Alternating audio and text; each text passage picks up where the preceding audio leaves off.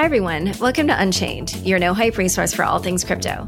I'm your host, Laura Shin, author of The Cryptopians. I started covering crypto seven years ago, and as a senior editor at Forbes, was the first mainstream media reporter to cover cryptocurrency full time. This is the March 17th, 2023 episode of Unchained. Ever wanted to use DeFi without being tracked? Railgun is a leading DeFi privacy solution on Ethereum, BSC, Arbitrum, and Polygon. Shield your funds and use them privately in your favorite DeFi apps, while Railgun's cutting edge zero knowledge system encrypts your data from public view. Yes, that includes DEX trading. Visit railgun.org or use the Railway app at railway.xyz. With the Crypto.com app, you can buy, earn, and spend crypto in one place. Download and get $25 with the code LAURA, link in the description. Hey, Unchained listeners. As you know, it's hard keeping up with the fast paced world of crypto, so we've got just the thing for you. Subscribe to our free Unchained daily newsletter at unchainedcrypto.substack.com. You'll get the latest crypto news and original articles from our reporters, as well as summaries of other happenings and bullet points, plus our meme of the day all curated and written by our amazing team. It's still your no hype resource for all things crypto, just in newsletter form. Sign up at unchainedcrypto.substack.com. Again, the URL is unchainedcrypto.substack.com. Today's guest is Jim Bianco, founder and president of Bianco Research. Welcome, Jim. Hey, thanks for having me, Laura. We've seen three bank closures in quick succession. It seems each of them had different causes. But since you're a macro expert, I wanted to ask you about one of the causes that has been much discussed, which is the current high interest rate environment. Do you think that that played a role? And if so, what was that role? No, I think it played the primary role in, in what's been happening. I'm going to use a fancy term and then I'm going to try and uh, define it. This is a liquidity crisis, not a solvency crisis. Now, what does that mean? This is nothing like 2008. In 2008, banks made loans and they bought securities. Then they lost a ton of money on them and they were unable to meet their obligations because of losses.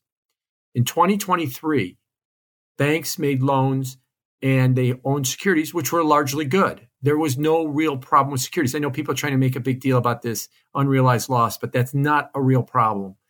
What happened was everybody wanted their money back on the same day and, it, and a bank can't turn to a loan and a mortgage and a bunch of securities and sell them all in the next four minutes and raise cash in order to meet those obligations. This is what causes banks to fail.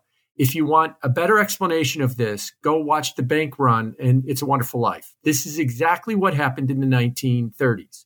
Uh, so this is from 80 years ago, what's going on in the markets. This is not from 15 years ago. It's a liquidity problem. It's not a solvency problem. Now that I've defined it, the problem was interest rates in both directions. Both zero interest rates for 14 years, I think, was the bigger problem, and raising of interest rates. What happened with banks coming into a year ago was they had enough deposits. They didn't need any more deposits. So when the Fed started raising rates, you might have noticed, I have noticed, that your bank never raised your rate. Your savings account, your checking account are still somewhere near zero on their interest rate. A lot of people think that that's because they're supposed to be there. No, they're supposed to follow the market. Your checking account should be giving you 4% on your money. Your savings account should be giving you 4% on your money. It's not. Uh, and that's because the banks didn't need to attract any more money. So as interest rates went from zero to one to two to three to four, nobody really did anything about it. And at 5%, the world changed. People logged on to their bank app. They started to understand that there's a treasury bill and I can buy a treasury bill through Treasury Direct through my brokerage account. And hey, guess what? It's really easy to do. There's money market funds that are yielding 4.5%. So they started demanding their money back from the bank and they started putting it outside of banks in treasury bills and in money market funds. And this all started at all banks but it, it really hit on the weakest banks, the, the, the three S's, you know, Silvergate, uh, Silicon Valley Bank, and Signature, because they also were getting outflows because of crypto or because of tech. And all of that combined together to put them in positions where they couldn't meet their obligations and they were forced to close. So hopefully that's a explanation that this is not about bankers making bad loans. This is about everybody wants their money back in the same minute and they can't provide that money in the same minute. And when you say that both crypto and tech uh, started, these tech and crypto customers were withdrawing their deposits, why was that? Because crypto and tech are, well, you know, I know that every tech, I know crypto people are degens and they think that crypto's in a bull market because it's gone up for a week, but it's been terrible for 18 months. And tech has been terrible for 18 months too. They've been about the weakest areas in the entire economy right now. Uh, tech can't raise any money. I know the VCs will tell you that they're that they're raising money. Yeah, two guys are raising money and 500 can't. Uh, that uh, crypto has been getting liquidated left and right. We've had protocols blow up. We've had FTX, and people have been afraid of it, and they've been pulling out. So Silvergate, Signature, and even to some extent Silicon Valley have had outflows because of the problems in tech and the problems in crypto. They knew that. They were managing that. What tripped them up was they were losing deposits and they were managing the decline. I believe what tripped them up was the yield seekers weren't paying attention to rising yields through two, three, four percent. They thought that money was stable, stable, wasn't going to go anywhere. At five, the floodgates opened and everybody started leaving. And like, wait a minute, wait a minute. Over here, the yield seekers are leaving now, and my tech guys are leaving, and my crypto guys are leaving, and they all want their money today at noon. I couldn't, I couldn't meet those obligations. And that's why I think that they were forced. What I'm describing is why all this led to say Silicon Valley Bank a week ago Wednesday had to sell $40 billion worth of securities and realize a $1.8 billion loss. And then their stock fell 60%. And then there was a panic. And then everybody started to run for the exits. And so, for the, uh, you know, on the bank side, um, they were uh, making certain investments, which, you know, they were doing obviously to try to make a return on the customer's deposits. And as you pointed out, uh, that kind of only works when interest rates are at a certain level. So, do you think that the traditional business model for banks is broken? The traditional business model, the fractional reserve system for banks, let me be clear on it. It's been broken since it was invented in Venice in the Renaissance. It's been broken for 400 years. It is the ultimate levered system that is highly unstable. It has always been that way. We have had nothing but bank instability for hundreds of years. Now, what we try to do to offset that is we have deposit insurance, we have central banks, we have myriad of bank regulators that crisscross in this unstable system to try and force it to be stable. And even then, it doesn't always work. And then the, and then the taxpayer has to wind up bailing out the, the bank system over and over again. So yes, the fractional reserve banking system has always been broken. It's just been a level of brokenness that it has been over the last um, half a millennia or something. We've had bank runs in the 17th century and in the 18th century. We had wildcat banking problems. We had bank runs, terrible ones, in the 1930s. We had the 2008 financial crisis and lots in between, the savings and loan crisis. This happens over and over again. The banking system is never sound.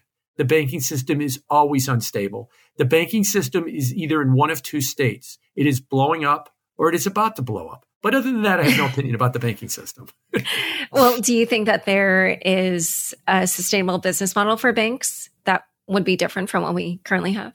A fully reserve banking system model would be would be a much more sustainable uh, business model. That is uh, the University of Chicago plan from the 1930s that they tried to do after the 19 after the bank runs in the 1930s. They tried to do away with uh, the reserve banking system by promoting a fully reserve banking system. Now, since we're talking on a crypto channel, if you want an example of a fully reserved banking system, that's Aave and Compound. And so that's exactly what they do. They don't lever, they take in the money, they reinvest the money, and there's a little bit of spread in between for um, for their for their trouble. So yeah, the, the sustainable system is what decentralized finance is attempting to give us right now.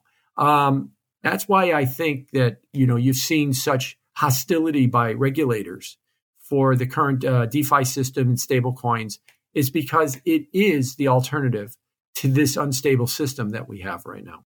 Well, I, I find it fascinating that you're pointing uh, to those as the uh, models that should be followed. Um, but I love it. Can I be clear about one thing? Um, Aave and Compound, I think, are good models. Now, that doesn't preclude that they could be on other L1s. That doesn't preclude that you could have it on the Bitcoin blockchain as well. But that is essentially the model, is a fully reserved model. And that's what their model is. They're not fractional reserved. I mean, the closest you got to fractional reserves might be Frax, um, but then they're trying to go fully reserved uh, as well. So that is the model that is very stable. But of course, that is also the model that makes bankers not have private planes and expensive cars because it just it, it, it survives as a utility, a bank, but it doesn't become a place where you can get very very wealthy as a banker. But as an investor or a lender or a borrower, you can rest assured that you're not going to accidentally lose all your money because your banker made a mistake. All right. So, in a moment, we're going to talk about certain other factors that affected these bank closures. But first, a quick word from the sponsors who make this show possible. Ever wanted to use DeFi without being tracked? Railgun is the leading DeFi privacy solution on Ethereum. It's available on BSC, Arbitrum, and Polygon 2.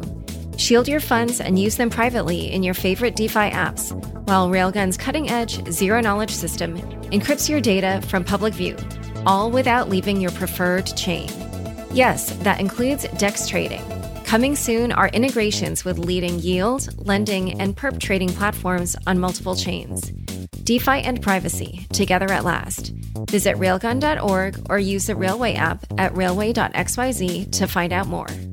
Shipping can make or break a sale, so optimize how you ship your orders with ShipStation.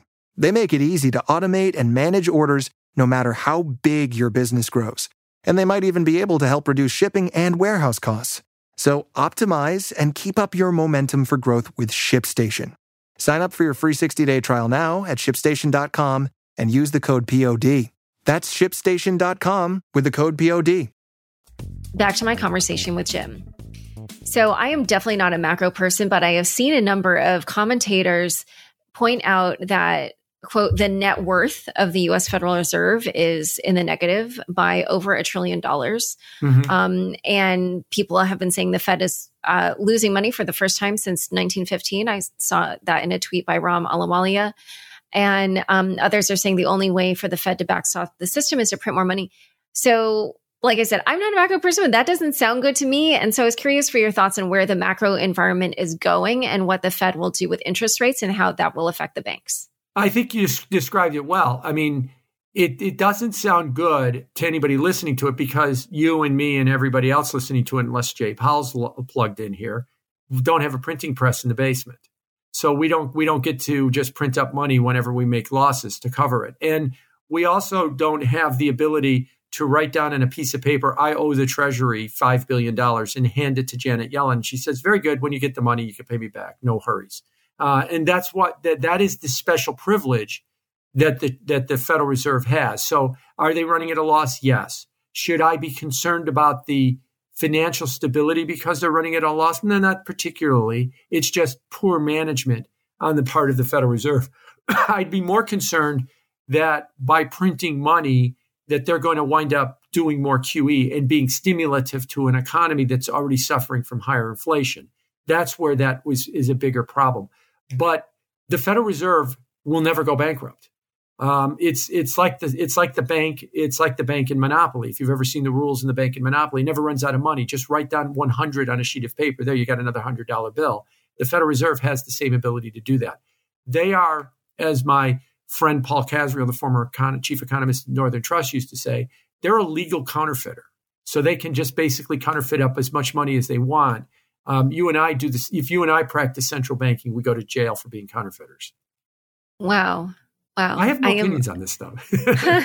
I am definitely getting a lesson in economics today. All right. So I actually want to dive into each of these bank closures because I think the, um, you know, each of them has like a slightly different picture. So I was curious for your thoughts on Silvergate. What do you think was, um, you know, were some of the particular causes that they, uh, for them to close? My guess is a loss of confidence because of three letters FTX, that people that were dealing with Silvergate didn't trust management. Because remember, when you're working on a fractional banking system, um, you know there, there's a lot of leverage and there's a lot of uncertainties, and it really comes down to confidence and trust. And it appears that in the case of Silvergate, there was a loss of confidence and there was a loss of trust, and that's why people were exiting. They were demanding their money back to the point where they couldn't continue as a going concern. Okay, and so we kind of talked about Silicon Valley Bank. I don't know if there's anything additional you wanted to add on that one. No, just that you know, a large part of their business was was um, financing VC uh, startups, VC startups. So you know, they finance some start some VC raises a Series A for some startup, and all that money gets put into a bank account at S- Silicon Valley Bank, and then they have a burn rate, right? So that that bank account goes down, down, down, down. But in this tech environment, with how difficult it's been for the last year, year and a half in tech, it's hard to raise Series B or Series C to replenish that account. It was very easy in 18 and 19 um, to, to, to raise that. So those accounts were bleeding out. They weren't at risk, but Silicon Valley Bank knew that that was happening and was trying to manage it. It was more the yield seekers that really kind of snuck up on them. But I would also add the yield sneakers that at 5% said, you know what, I'm out of this bank. I'm going to put my money in a money market fund or buy T bills. That's happening to every bank in the country right now. But they were in a particularly vulnerable position. So while it's happening in other banks, they're not going to be squeezed as much as Silicon Valley Bank did. And out of curiosity, because so many people have been saying that VCs fomented that crisis at SVB, what do you think of that theory? Um, unless you think they want to commit suicide, that they were they were fomenting. It does not serve any VC's purpose to blow up the bank that they use. I mean, unless you're unless we're referring to Peter Thiel's argument that all the founder uh, funded companies need to pull out of SVB, I still don't think that that's the case. Uh, in even in that case, because it didn't serve, it doesn't serve anybody's purpose in, in Silicon Valley that that bank blew up. And I also saw some theories that one of the causes is um, the repeal of certain parts of the Dodd Frank law uh, back in 2018. And do you think if those regulations had not been repealed, that Silicon Valley Bank would have survived? No, it would have gone sooner. It would have. It would have been made. It, would have. They would have gone sooner. This the 2008 laws. All the, what happened in 2008. Try and explain it this way: was banks made bad loans and they lost money. So we put together a bunch of rules so that they can't make bad loans again and lose money. So we also then forced banks to buy very high quality assets like treasury securities. And then they took some duration risk along the way. So what we did was we forced banks to take interest rate risk at a time when they should have been taking credit risk because credit has been doing much better than interest rates. But we changed the laws in order to do that.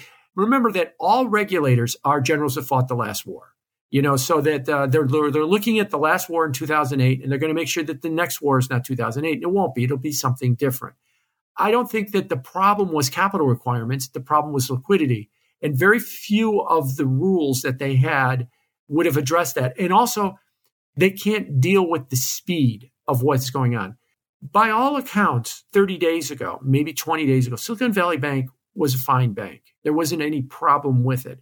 It was just in the last month or so as interest rates got above three, 5% and people started rolling out.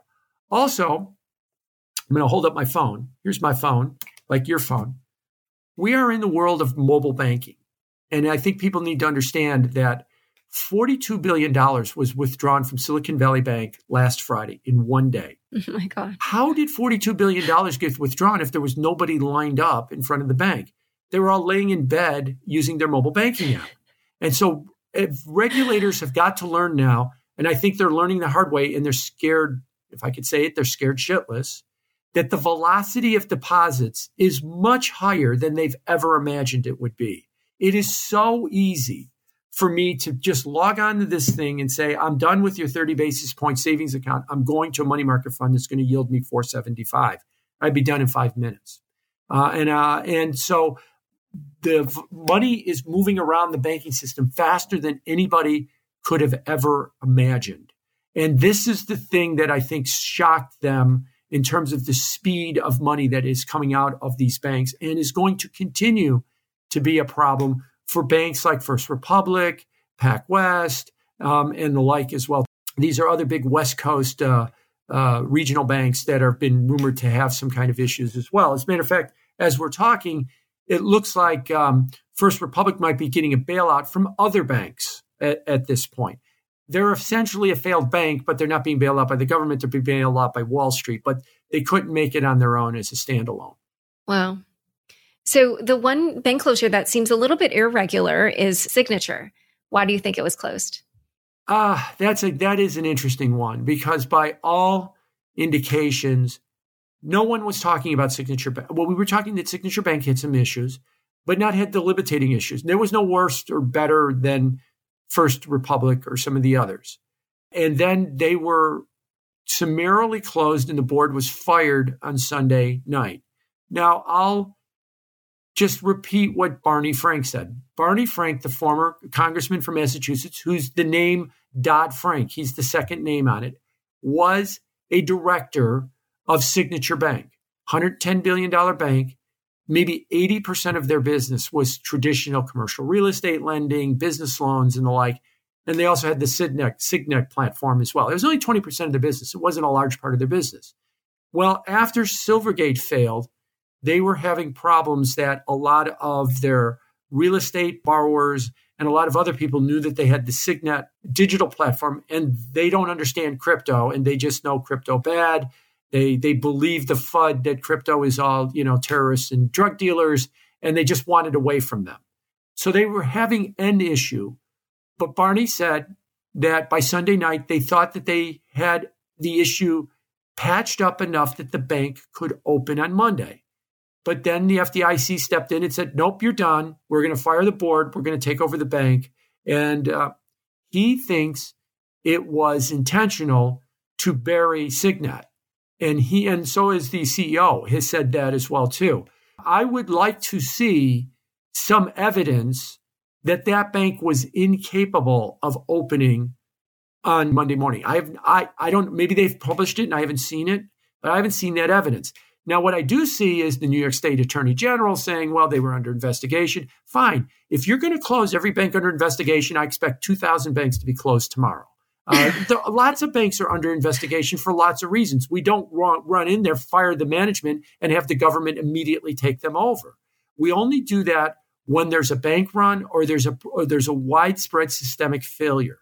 Not that there's an investigation. So I'm waiting for the evidence that that bank was incapable of opening Monday morning because the director and the CEO said they were capable of opening Monday morning. And the regulators should have given them an opportunity to try and survive.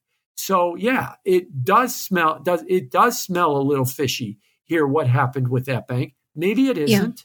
but I'm waiting for evidence that no, they were in a much worse shape that Barney Frank has been misrepresenting the actual financial position of the bank when he said that they were able to open on Monday morning.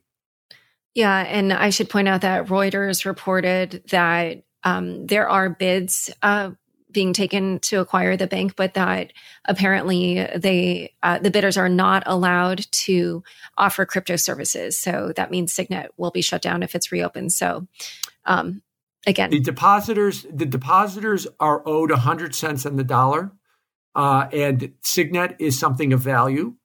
And if they if they are not going to sell Signet, then they better make sure that they can pay the depositors 100 cents on the dollar without dipping into the uh, into the bailout fund, the uh, FDIC deposit fund, because then they're then they're ripping off the taxpayer by not selling Signet. And but of course, by selling that, you are de facto saying somebody else could continue to offer crypto services. I also wanted to ask about stablecoins because Circle revealed on Friday that it had $3.3 billion in USD reserves held at SVB. And so over the weekend, we saw the value of that stablecoin drop to as low as 88 cents. And I wondered what you thought that whole incident said about the viability of reserve backed stablecoins going forward. Uh, it, I'll, I'll tease, I know who we're going to have on it. It, it teases that the, the egregious mistake was not letting Caitlin Long open Custodia because it needs to be opened yesterday, and that they should not be holding their money in a fractional reserve bank, but they have no choice because it's the only place they can. I would actually argue to you that, first of all, what happened with uh, USDC was pretty orderly and understandable. That when the news came out that 8% of the, the backing of the coin was in Silvergate Bank. It traded down to 88 cents, as you said, for a hot second, but it pretty hmm. much leveled out at around 92 cents. Okay, 8% of the money is trapped in a bank that they can't get. So the new peg is now 92 cents. That's you don't like it if you owned it at a dollar, but that made sense. Then as we realized, Okay, they're probably going to get 50 cents on the dollar back on Monday. It back up to 95, 96 cents. Okay, that makes sense. And then as the, the bailout came in and they were going to get 100 cents on the dollar, by Monday morning, it traded back to its peg of $1. So it wasn't chaotic. It, it, to me, eh, other than that brief hot second, it went to 88 cents. It seemed to be, I, I hate to say it, another example that the crypto system works. You may not like the price, but it worked. It worked. It was it was rational. It was understandable. If you had eight percent of your money tied up in somewhere where you couldn't get it, then your new peg is ninety two cents. When you were able to get that eight cent eight percent back, your new peg is a dollar. That's the way I kind of see what happened with USDC. And I might add that yet again, I'm a big fan of Curve Finance, that the three pool on Curve Finance worked like a charm to allow people to move between them and Tether and DAI. There was probably more misunderstanding about DAI that DAI traded down too low to around 91 cents. It is DAI has some backing by uh, USDC, but not 100% backing. It shouldn't have traded 92 cents with Circle trading 92 cents because it's not fully backed by only, only Circle. So there was a little bit of misunderstanding there. But then with three pool, if if if some of the degens want to you know put a wrong price on it, then they're going to get their pockets cleaned, and they did. The system worked, and it has been working. One of the things I've been very impressed about for the last year or so is DeFi's work. It doesn't go down. They had a little bit of a problem in 21 with that going down, but not not last year. And it works. You don't like the prices, but that they don't close and demand a bailout. Uh, all that closes and demands a bailout are all the CeFi firms that are that are doing that, um, with the exception of maybe UST. Uh, that might be that might be one exception, but mostly it's worked much much better than the unstable TradFi system that we have right now. Last quick question. FedNow, which will enable instant payments around the clock, 24 7, 365, will launch in July. How do you expect that to affect banking and the possibility for these types of closures? Well, let's remember what FedNow is. Is that in, is that uh, right now we have the ACH system, and the ACH system means and you, you've probably seen it, and I've probably seen it when you go and you pay your bills online. That you know it's going to get to the money. They're going to get the money in two days because we have this system from the 70s that is the Fed has allowed 40 year old technology to still be the order of the day. What they did in 2020 was they announced that they were going to take, uh, they were going to revamp the system in the FedNow. So they took 2015 technology in 2020 because they wanted stable technology, and that means five year old technology. And it took them three years to do what most developers can do in 60 days because they're the Fed and they're now rolling out FedNow in 2023. So now we're going to go from 40 year old technology to eight year old technology. And then they won't update it, and eventually that'll get out of date as well too. They're going to roll it out in various forms, uh, where it's only going to be available bank to bank, and then it's going to be available for large customers. It's going to be a while before you and I could actually go online, pay my utility bill, and the utility will get that money immediately and not without that two day lag. We'll eventually get there, uh, but we're, we're going to have to see where we go. Now, like I said, the problem is, you know, they're, they're going from 1978 to 2015, and that's better. And that's going to be, and that's going to help for a lot of transactions. But there's going to be no innovation after that. The innovation is going to come from DeFi and it's going to come from stable coins and it's going to come from fintech in terms of the payments. I think, if anything, what what uh, FedNow will do is it'll be a boon to some of the fintech companies because they they're building shiny slick apps and shiny slick protocols on 40 year old rails. And so now at least they'll have eight year old rails and it'll help them, you know, to process payments a little bit faster. Look, um, let me give you a quick example.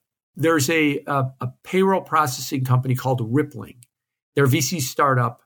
They had their money with Sil- uh, with SVB, Silicon Valley Bank.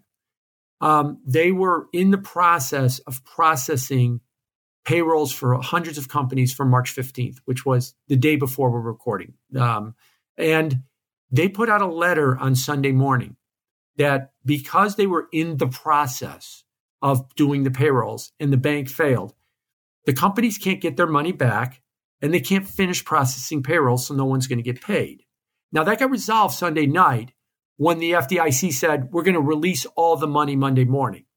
But why did that happen?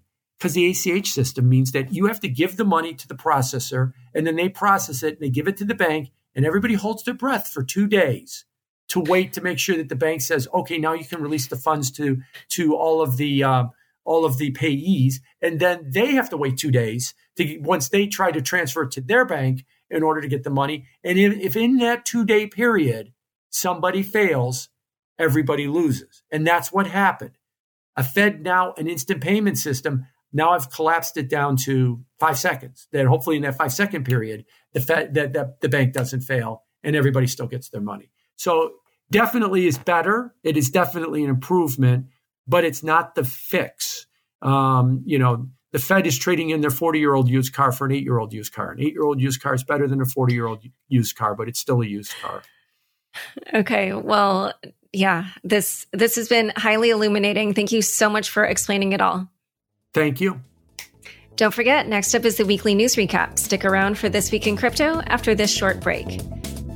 Join over 50 million people using Crypto.com, one of the easiest places to buy, earn, and spend over 250 cryptocurrencies. Spend your crypto anywhere using the Crypto.com Visa card. Get up to 5% cash back instantly, plus 100% rebates for your Netflix and Spotify subscriptions, and zero annual fees. Download the Crypto.com app now and get $25 with the code LAURA. Link in the description. First, the bad news. SAP Business AI won't help you generate cubist versions of your family's holiday photos. But it will help you understand which supplier is best to help you roll out your plant based packaging in Southeast Asia, or identify the training your junior project manager needs to rise up the ranks, and automate repetitive tasks while you focus on big innovations. So you can be ready for the next opportunity. Revolutionary technology, real world results. That's SAP Business AI. Thanks for tuning in to this week's news recap. Crypto might have been debanked. After I wrapped my interview with Jim, news broke on a few additional developments around crypto banking. The Blockchain Association, a leading crypto advocacy organization, is looking into the possible debanking of crypto firms after the recent failures of Signature Bank, Silicon Valley Bank, and Silvergate. The investigation aims to uncover any hidden truths about the potential debanking, such as account closures and refusal to open new accounts for legitimate crypto businesses. Also, on Thursday, global custody bank State Street announced the termination of its partnership with Copper, a crypto custody firm that recently decided to shut down its enterprise infrastructure division. The two companies have mutually agreed to end their licensing agreement and will individually pursue their digital strategies. State Street plans to develop a, quote, multifaceted solution for both tokenized securities and native tokens. It acknowledges the evolving regulatory landscape for digital assets. But it was not all bad news for TradFi companies and crypto this week. Fidelity, one of the largest funds in the world, opened Fidelity Crypto to millions of retail users, allowing commission free Bitcoin and Ether trading with a maximum 1% spread positioning itself ahead of most US peers in offering crypto to retail clients. Bitcoin and Ether soar. Following weeks of hovering around $20,000, Bitcoin surged to a nine month high, exceeding $26,000 in the wake of SVB's collapse and the publication of February's US inflation data that met expectations. This price surge can be attributed to the intervention to save SVB, leading market participants to foresee lower interest rates in the future. Meanwhile, Ethereum is up 13% over the past seven days and has reclaimed the $200 billion market cap line. Euler Finance loses almost $200 million in a hack. Euler Finance, a decentralized finance or DeFi protocol, lost $197 million in a flash loan exploit on Monday. Now its team is collaborating with law enforcement and security firms to recover the stolen funds. The Ethereum based non custodial lending platform, which raised $32 million in funding from Uniswap, Coinbase, and FTX in 2022 was targeted by an attacker who used flash loans to exploit the liquidation logic. Blockchain security firm SlowMist's analysis revealed that the attacker donated funds to a reserve address, bypassing liquidity checks, and triggered a soft liquidation to obtain collateral funds without assuming all liabilities. The exploiter stole various tokens, including ETH, USDC, and Bitcoin. The exploit impacted other DeFi protocols, such as Balancer, Angle, and Idle Finance. Balancer temporarily disabled its user interface for exiting positions from the Euler based USD pool, while Angle and Idle Finance have millions of dollars in USD trapped in Euler.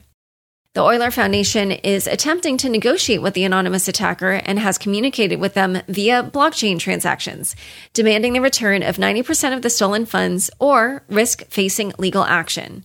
If uncooperative, Euler plans to offer a $1 million reward for information leading to the hacker's arrest. Meanwhile, the hacker has moved 1,100 ETH, valued at $1.8 million, into the crypto mixer Tornado Cash aiming to obscure the origin of the pilfered funds, according to security company Blocksec. Ethereum developers deploy Shapella on testnet. Ethereum's highly anticipated Shanghai upgrade moves closer to realization. The Shapella upgrade was activated on the Goerli testnet, which marks the final testing stage before deployment on the mainnet, which is expected to happen on April 12th. Shapella merges the names of the Shanghai and Capella hard forks. Shanghai corresponds to the fork on the execution layer, while Capella represents the consensus layer's upgrade. With Shapella, validators can test ETH withdrawals from the deposit contract after over two years of staking ETH. Several validators have already started testing the withdrawal feature, with 21,601 ETH distributed in 4,800 validator withdrawals. Christine Kim of Galaxy Digital and I had a great conversation about the upgrade in this week's Tuesday episode of Unchained. Go listen to it if you haven't already. Coinbase also announced that it will start accepting unstaking requests approximately 24 hours after the Shanghai Capella upgrade goes live. In other news around blockchains and DeFi, Arbitrum, one of the biggest layer 2 projects on Ethereum, plans to airdrop its governance token ARB to community members on March 23rd. The token will govern the Arbitrum One and Nova networks via a DAO backed by a security council. With 12.75% of the total supply distributed, the airdrop aims to, quote, give governance power over to the community members and try to identify the real community members that are active in the chain, according to Offchain Labs CEO Steven Goldfeder. Decentralized storage platform Filecoin introduced smart contract support through its new virtual machine. MetaMask updated its crypto wallet to address privacy concerns, allowing users to maintain separate accounts when connecting to applications. And finally, Uniswap announced its expansion to BNB chain after a governance proposal was passed with support from over 55 million Uni token holders. Meta stops working on NFTs. Meta has decided to end support for non fungible tokens, or NFTs, across its social media platforms, including Facebook and Instagram. Announced on Monday by Meta's head of commerce and fintech, Stephane Kasriel, the company will, quote, apply the lessons learned from NFTs to other products supporting creators, users, and businesses on their apps and in the metaverse. The decision comes less than one year after CEO Mark Zuckerberg first announced plans to integrate NFTs on Meta's platforms, and less than 10 months after NFTs were first introduced on Instagram. The crypto community's reaction to Meta's decision has been mixed. Critics argue that digital ownership is the future, while others believe that Meta's withdrawal from NFTs could be beneficial, providing more time for the industry to improve products, user experience, and safety measures. Hunter Solaire from Pixelmon said, quote, NFTs aren't ready to reach the masses yet. The, quote, metaverse is real, but it's going to take five years, not five months. Bankruptcy lawyers seek pause on Bankman Fried's share dispute. Bankruptcy lawyers are discussing a deal to pause litigation concerning Sam Bankman Fried's $465 million worth of Robinhood shares until his criminal case is resolved. Defunct crypto companies FTX and BlockFi are both attempting to claim the shares, which were seized by the Justice Department in January. Prosecutors are concerned that disputes over the shares could interfere with Bankman Fried's ongoing criminal case.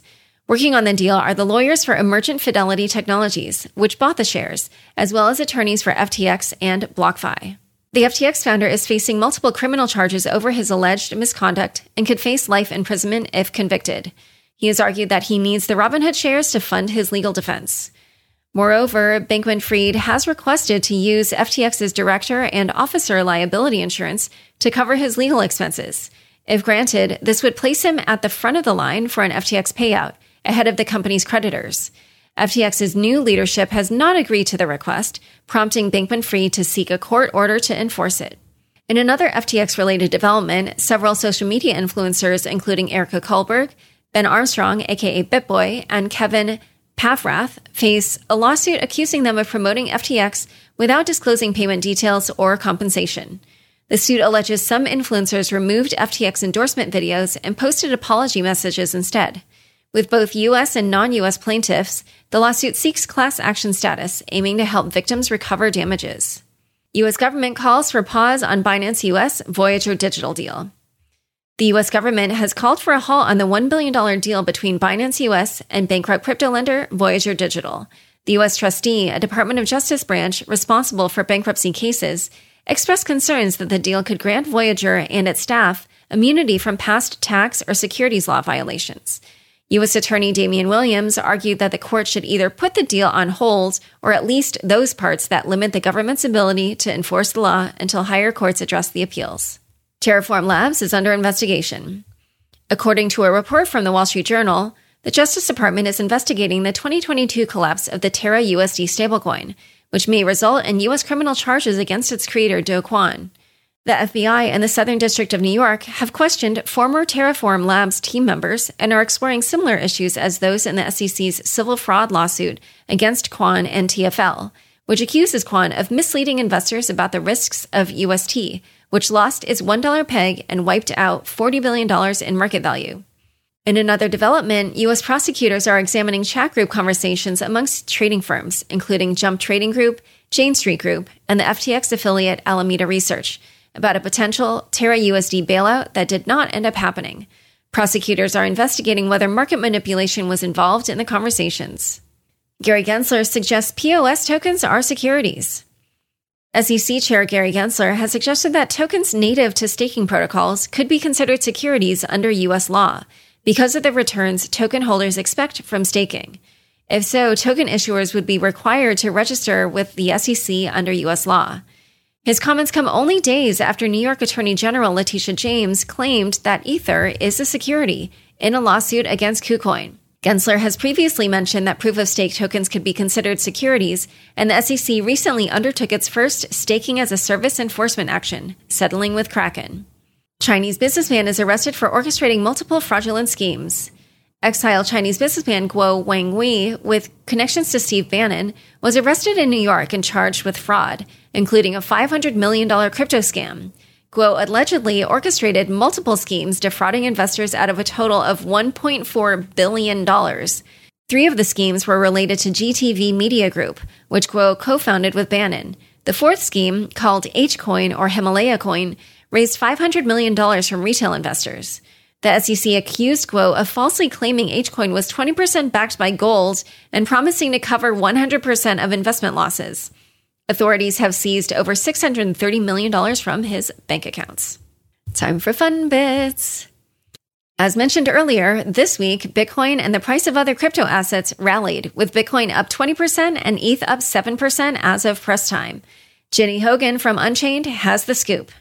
Be good. The price of Bitcoin is up. At $26,000, it hit its peak since June 2022. Honestly, watching its value rise to its highest level in nine months is the closest most Bitcoin bros will come to ever giving birth. Even though crypto is now totally unbanked after the collapse of Silicon Valley Bank, Signature Bank, and Silvergate Bank, this rise in Bitcoin's price might be evidence that maybe banking is overrated. Personally, I keep all my money in Venmo. Some say that regulators shut down Signature Bank in an attempt to send an anti-crypto message, but this is evidence that their plan has backfired. I can't decide if I find that satisfying. Being asked to choose who I'm rooting for between regulators and Bitcoin holders is like being asked if I want the temperature at 12 degrees or 112 degrees. Regulators missed the mark here. They don't need to shut down a whole bank just to send an anti crypto message. It would be enough to just read the quote tweets on anything SBF puts out. It's not as though crypto is permanently unbanked either. Like a bunch of banks have indicated that they may tentatively accept crypto, including Santander, HSBC, Deutsche Bank, and the ghost of Bear Stearns. Thanks so much for joining us today. To learn more about Jim and the recent market developments around these bank closures, check out the show notes for this episode.